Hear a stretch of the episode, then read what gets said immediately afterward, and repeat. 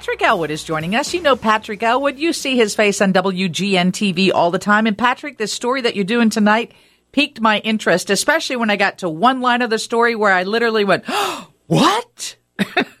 I'm sure you can imagine what line that is, but thanks for joining us on the show. And this really is about Chicago police officers trying to get mental health help, right?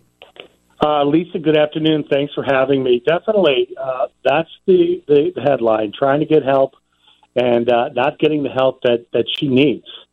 Uh, her, her name, name is Sara Hecker, and to get police officers to talk about this in the first place is really a lot because they don't do it. But to get someone to go on camera and to reveal her deepest, darkest emotions and insecurities is uh, nothing short of miraculous. Such a courageous uh, storytelling uh, effort by this young lady's part. I would say young lady. She's in her late 30s. She's been on the job probably 14, 15 years. So she's been around. She's done and seen a lot of things. And not only is she a Chicago police officer, but her husband is as well? Yeah. So they're, they're a police family. Um, hers is a story about finding herself in a very dark place in terms of mental health. She was trying to do the right thing, asking for help through the CPD's Employee Assistance Program, or EAP for short. Several years ago, she hurt her knee badly on the job, making an arrest. One surgery leads to another. She returned to light duty. The problem persists. She has a young daughter at the time, and she can't do, you know, basic things: get on the floor, play with the Barbies, take her mm-hmm. to the mm-hmm. park. Starts taking a toll on her mentally as well.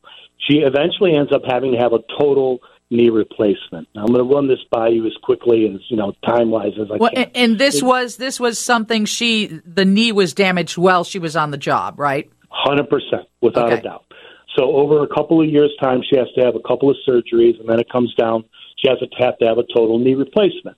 So March 24th, she gets duty disability. On that same day, she tells them officially through an email, "I'm in a really dark place. I'm having some bad thoughts."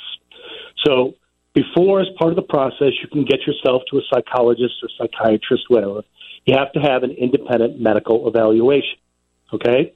Now, the, time, the clock is ticking. It's March 24th. Okay, so you cannot just, as a Chicago police officer, Patrick, you can't just call for help and say, I need a psychiatrist now. You have to get an evaluation before you see a psychiatrist?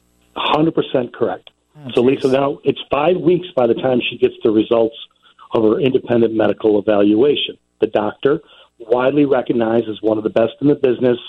Uh, he, he, she is diagnosed with PTSD and persistent depressive disorder, directly related to her knee problems. Right, so she gets that med- uh, that independent medical evaluation. Another week or two goes by. They send her a list of approved doctors within CPD.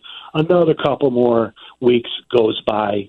She finds one guy, this doctor. I'm going to go see this guy.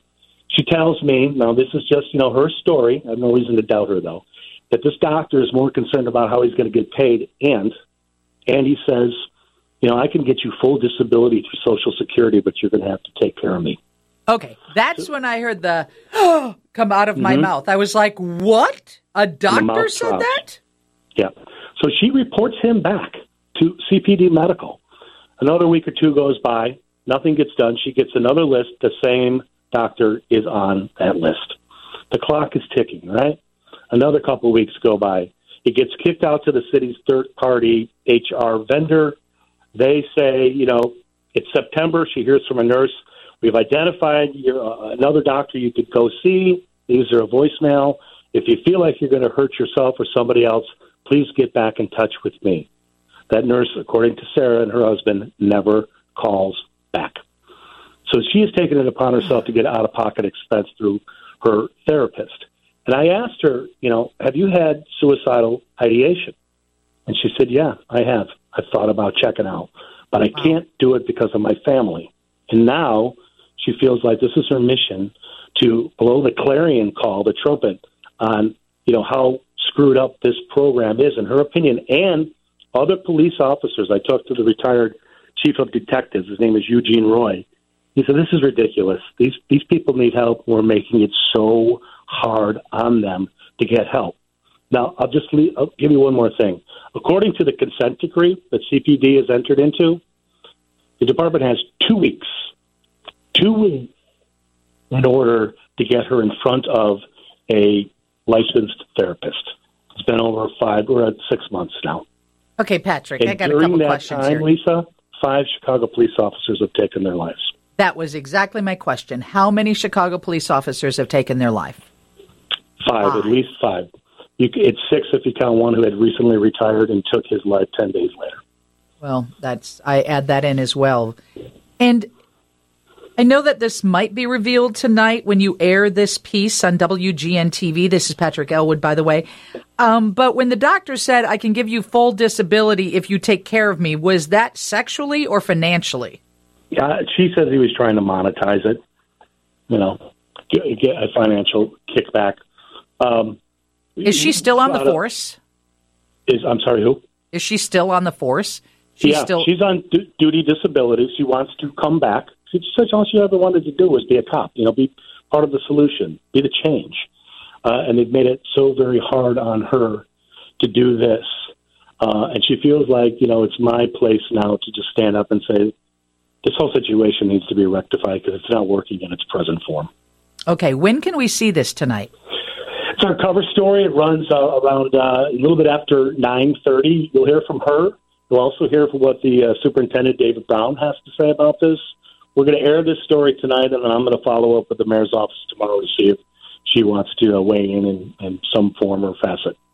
Well, I hope she does. Thank you for joining us. I'm I'm definitely watching tonight. Lisa, thanks for the time. I appreciate it. Patrick Elwood from WGN TV. So nine o'clock tonight. We'll talk to our White House correspondent for The Hill about the House, the Senate, the control, all the midterm results. That's next. But first, to check on weather and traffic with Mary Vandevelde.